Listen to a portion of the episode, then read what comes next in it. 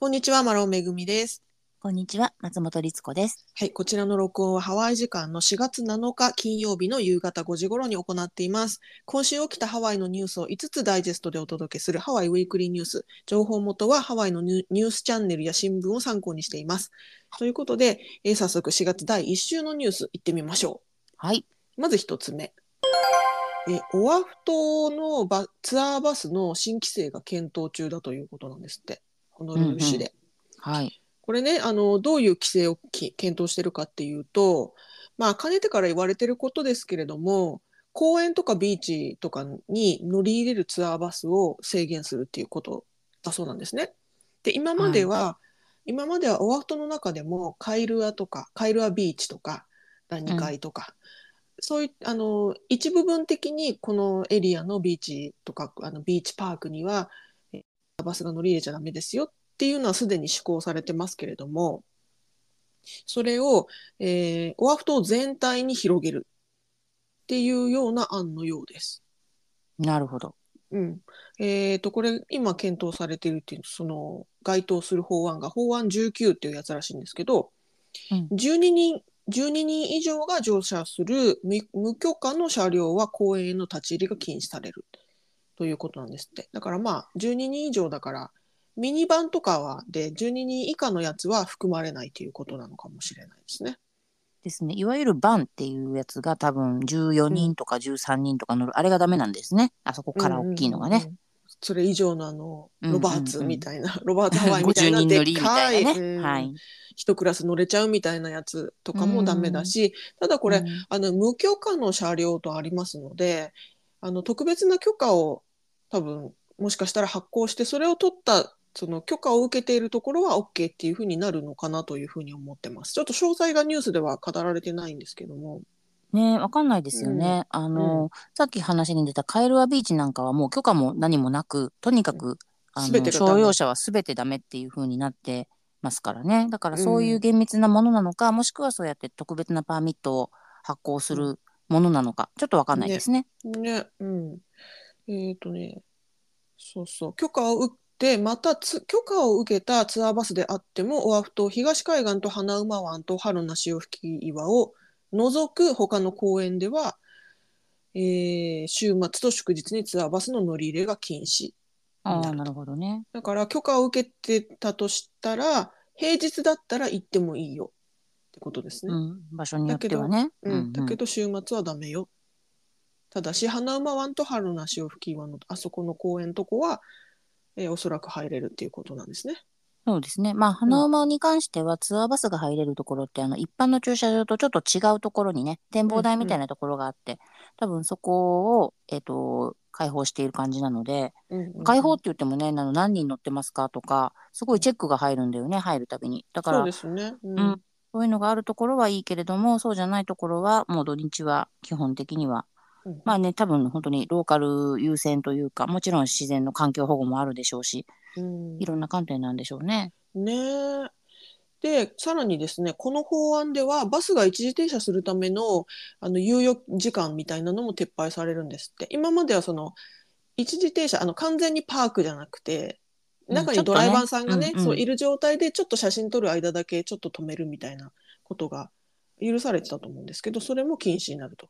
ですからもう乗り入れ自体が禁止、あの駐車じゃなくて乗り入れ自体が禁止ですよ。っていうことで、えーその無許可の車両が公園に乗り入れた場合にはあの違反になるので罰金になりますよというなるほど。ね。うんまあちょっとどこまでね、あの具体的なことがまだわからないですけれども、まあ、もちろんね、うんうん検討中ですからね。ね、わかんないですけど、でもまあ大型のバスとか、ちょっとね、あのまあ今まで以上に規制が厳しくなっていく方向なんだろうなっていうのは感じますね。ねえ、これ結構大打撃な会社多いんじゃないですか？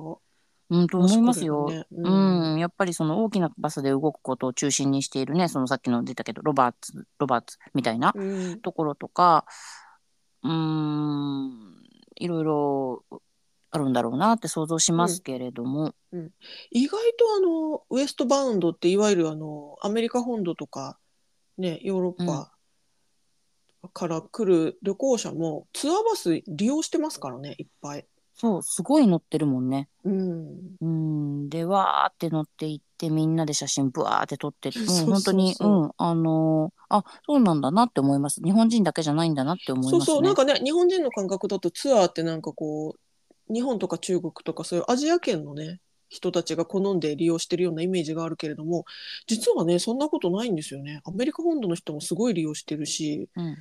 だからこれかなりのねあのツアーバスが影響を受けるでしょうね。どれぐらいにねパーミットがその許可が発行されるのかとかわかんないですけど。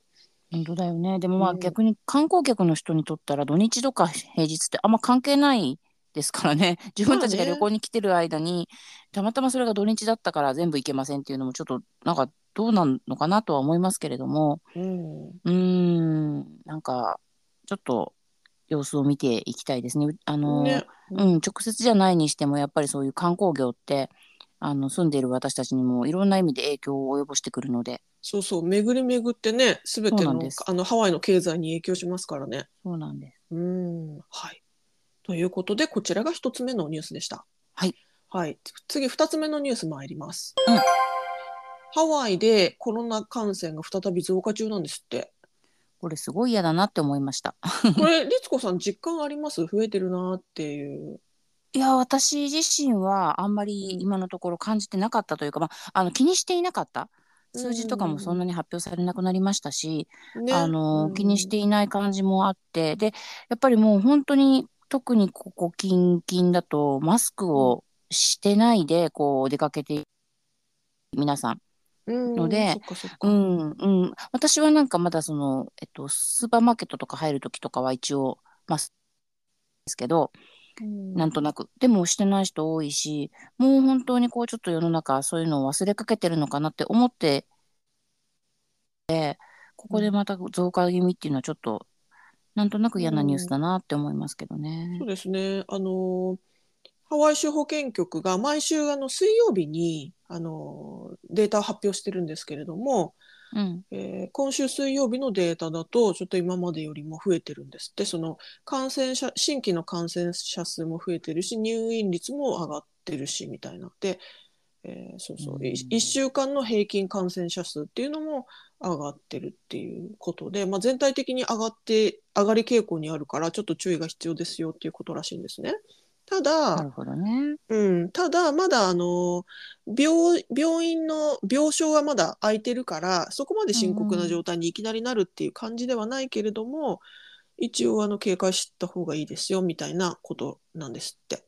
ただなんか今の時期ってもうあれなんですかね。冬だからインフルエンザみたいな ことではなくもう関係ないんですね時期は。うーん、なんかもうよくわからないですけど、でも本当にあの、ちょっと前からずっとこのニュースでもたまに言ってますけど、あの、ボグっていうね、あの火山灰のはい、あれでこう結構咳してる人が多かったりとか、とかも、もう本当に単純にいわゆる風邪とかインフルエンザっていうのが確かに多かったりとか、うん。なんかこう体調崩してる風な人が多い感じは、あのーあまあそれは感じていて、別にコロナ云々ではなくて感じてはいたので、うん。まあね、あのいろんなやっぱりこう体力の低下とか免疫力の低下とかで絡み合ってくるものかなとも思うので、うんううん。ん、特になんかこう今だからとかうん。何か原因があってっていうことではないのかなと,、えー、と素人考えでは思いますが、うん。うん、でもまあなんかとりあえず本当にできることは手洗ったりとかね、ねあのうん、まあ人混みに行くならまあマスクしてみるとか、できることはやっぱり引き続きしていこうかなと思いますけどね。ね今からあの卒業式シーズンじゃないですか。そうですね、プロムがあったり、卒業式があったりね。ねうん、うんそうですね。また人が集まるシーズンでもあるからねどうなるかって感じですね。そうですね。なんかもう、この、この話題はもう、なんなら、あんまり話したくないけれども、でもね、やっぱり、もし本当に増えてるんだったら、うん、と気をつけたいな数と思います。字上は増えてるっていうことですね。ただうんハワイ州はアメリカ全土の中で一番あのコロナ感染を抑えた州なんですよね。それは最近発表された別のニュースなんですけど、うんうん、最近発。表されて、うん、そうそう。だからね、まあ、あの、先ほど律子さんが言ったみたいに自分のね、あの、えー感染予防対策をしっかりするっていうことが、まあ、で大丈夫なのかなと思いますけれどもね。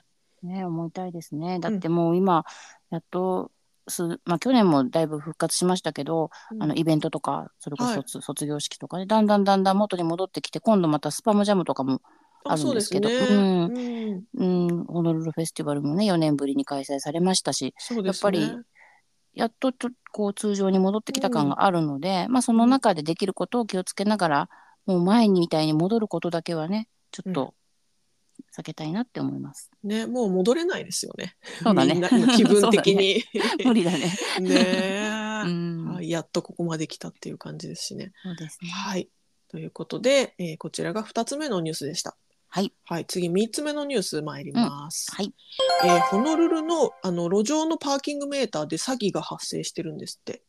フィッシング詐欺みたいなやつが発生してるらしくて、あのー、特にですねワイキキからダウンタウンにかけてダウンタウンチャイナタウンにかけてのあの路上にパーキングメーターがついててあのこうなんだここに車止めていいですよみたいな路上のパーキングですね。はい、でどういう詐欺かというとですねその路上のパーキングメーターにステッカーが貼ってあるんですって。でこういうふうにお支払いできますよみたいな感じで。で今そのオアフ島のあの路上のパーキングメーターってパークスマーターっていうあのシステムが導入されててクレジットカードで支払ったりとかできるようになってるんですけど、はい、このパークスマーターというのはあのスマートフォンアプリとも連携しててスマートフォンのアプリを使うとそのアプリ上で支払いができるんですよね。はいうん、なのでそのパーキングメーターにはそのスマートフォンアプリありますよみたいな感じであの書いてあって QR コードが載ってるんですって。うん、でこれこれをあのその QR コードスキャンするとそのなんだオンラインからあれこれできますよみたいなことが書いてあるんだけれどもで実際にそういうステッカーはあのホノルル市が発行しててあるんですね。そうなんですそうあるんだけれどもそれと全くそっくりな ステッカーでただその QR コードの飛び先が違うっていうものが出ておりそのどこに飛ぶかっていうとフィッシング詐欺の、えー、ウェブサイトに飛んでそこから支払うとあの全く関係ないところにお金が振り込まれるっていう仕組みだそうなんです。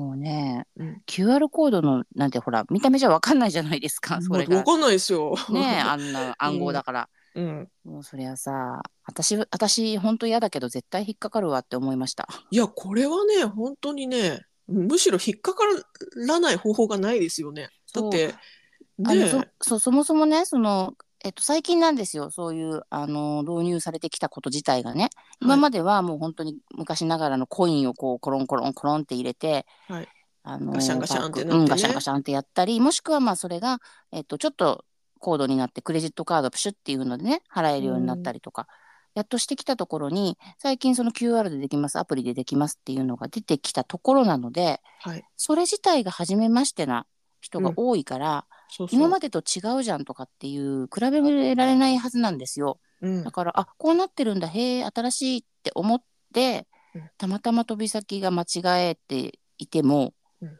ほんとこれねあの逆に巧妙だなって思うけどわかんないと思います。巧妙ですよ。もう頭いいよねそこにすぐに目。だってあっという間よ。ううんん、ねえ。であのこういったしあの仕組みっていうかシステムってやっぱ日進月歩で変わっていくものだから以前ここでね払った時と違うとしてもあ変わったのかなって思っちゃいますよね。そうなんですよ。でなんとなくああいうのっていつもあのなんとなくこうちょっと急ぐじゃないですか車止めてどっか行かなきゃいけないとか思ってるから、早く早くって思ってるから、うん普通の時例えば家で何かをする時以上にうん気が回らないっていうのもあるんですよね。もうちょっとこうじっくり見ないしね。そうそうであんまりこうなんて言うんだろうああたふたしてるとこも誰にも見られたくないしなんかこうスマートにやりたいから、うん。あの以前のチップの話じゃないですけどなんかこはうさささってやりたい感じがあるので、うん。まあ、余計になんかねあのなんだろうね見逃しちゃうっていうかうん。気がつかない感じがする。いや巧妙だし怖いですよねこれは。よね。でもだって結局そこにクレジットカードの番号入れちゃったりしたらはい。ね本当はそこで3ドルぐらいしか使わない予定だったのにうんなんかいくらでも取られちゃったりするかもしれないもんね。うん可能性があるということですね。で今のところその発見されたそのスキャムいわゆる詐欺のえーステッカーっていうのは取り外されてるんだけれどもでもいたちごっこだよねい。たちごっここれが発明されてしまった以上ですねうん、また貼これがる貼るよね。そういつ貼られて同じことが起きてもおかしくないわけですからこれ利用者にとってはね怖いことですけれども一応その、えーホノルル市の、えー交通局ですね交通局がそのパーキングメーターを管理してますけれども、交通局が言うにはそのウェブサイト上ではその、えーパーキングメーターの支払いを受け付けていないと。アプリでしか受け付けてないから、ウェブサイトに飛んだらそれ自体がもう詐欺ですよっていうことなんだけれどもまあそれは聞けばねそう、うん。そうですかって感じだけど。うん。まあだからね本当どうしましょうっていうね。本当ですよね。なんかもうこうなってきたらもうそのアプリすらも作りかねないもんね。うんうん。詐欺集団だって別に。そうそうですよ、ね、アプリにさええ飛べば絶対 OK って思ってたらそのアプリ自体がすごく似た別のアプリかもしれないって思うと、うん。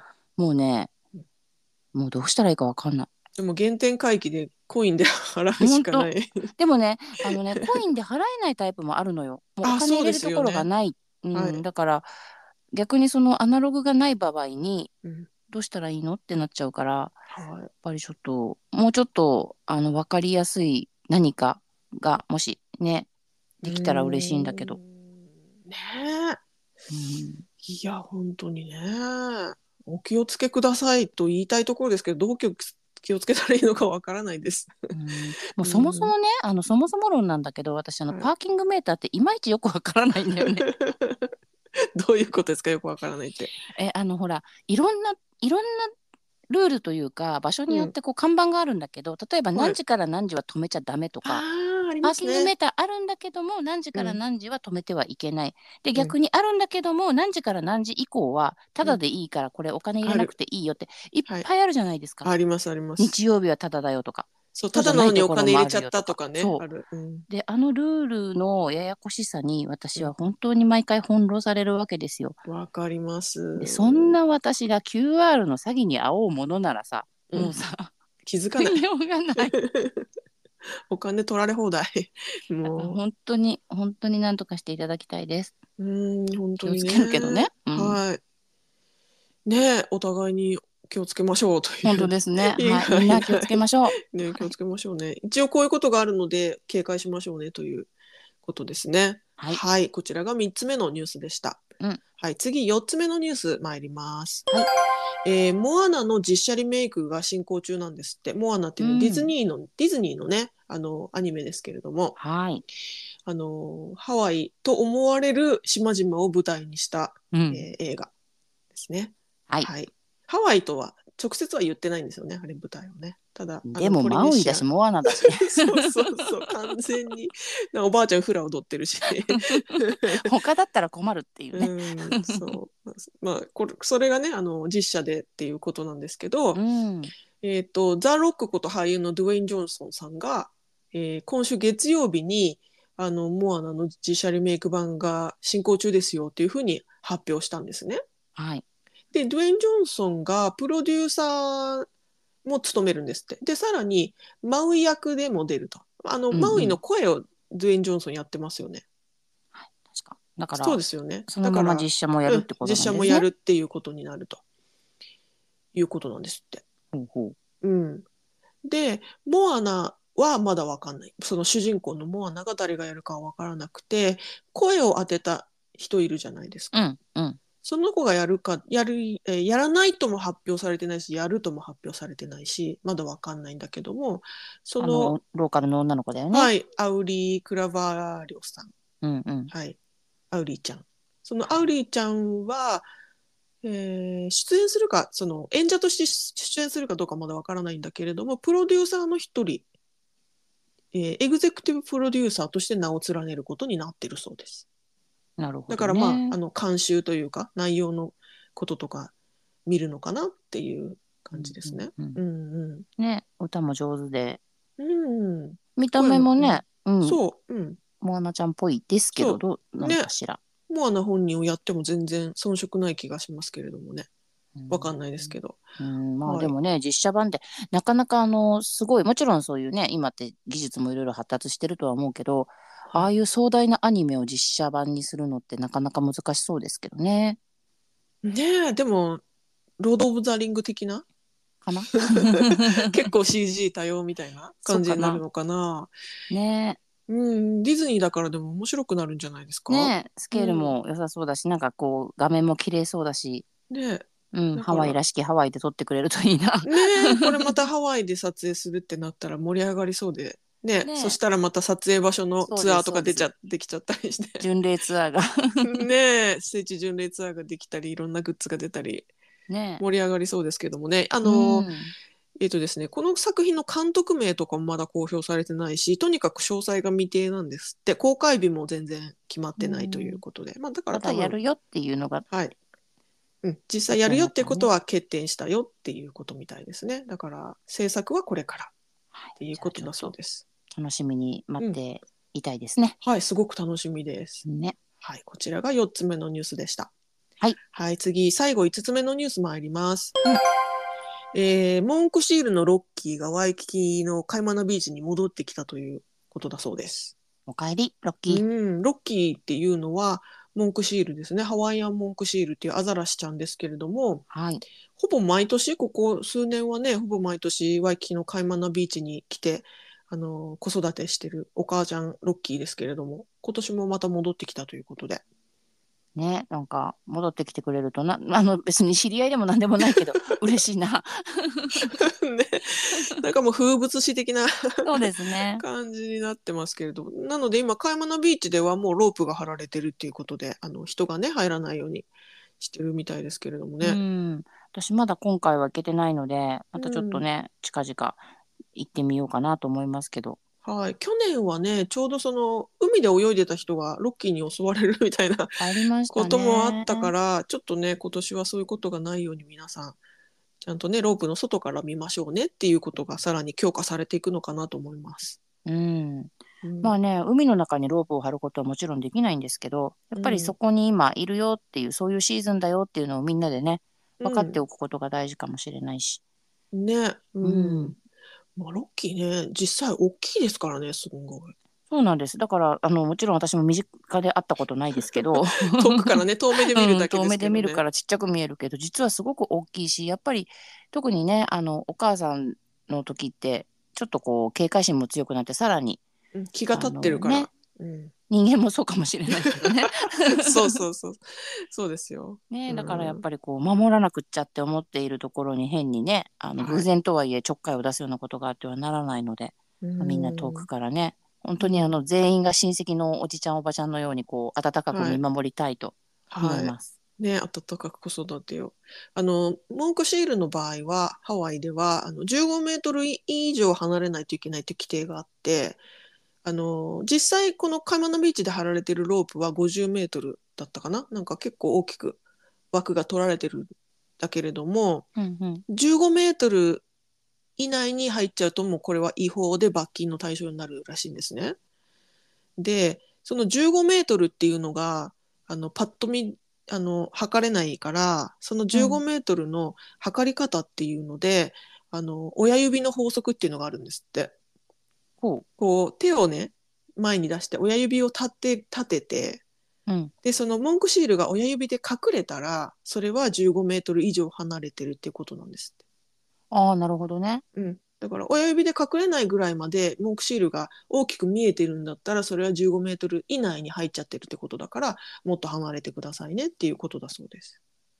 わかりました。なんかうんそれみんなであの、イエーイってやってる風に見えたら面白いよね。みんな揃って。ねえあの イエーイなのかもしくはなんかこうゴルフの風読んでるみたいなねはいはいはいはい。感プロゴプ。ロゴルファーサル的な。はいまあでもあの普通のところは大体ロープ張ってますからね。はいあのカイナポイントとかに行って野生のに会ってしまうとかだったらもちろうんうんん役に立つかもしれないけど、カイマねカイマナビあの親指立てなくてもロープから離れてれば大丈夫よ。ほらでも時々あのいるじゃないですかアザラシ。あのヒルトンとか出てきたりとかええねいるんですよからあのアラマナビーパン。デミックの時はワイキキビーチに来ましたからね、クヒオビーチに。あ国のビーチにすごいですね。それはダメですけどねもうどうしようもないですけどね。うんねだからまあもしあのモンクシールちゃんに出会ってしまったら親指を隠してみて隠れ。る距離まで離れましょうねっていうことだそうです。ありがとうございます。まあはい、豆知識でした。はい。ということで、以上、えー今週のニュース5つお伝えしました。えーはい概要欄にソースのリンクを貼っていますので、ご興味のある方はぜひご覧ください。はい。ということで、今週もどうもご視聴ありがとうございました。ありがとうございました。はい、さようなら。さようなら。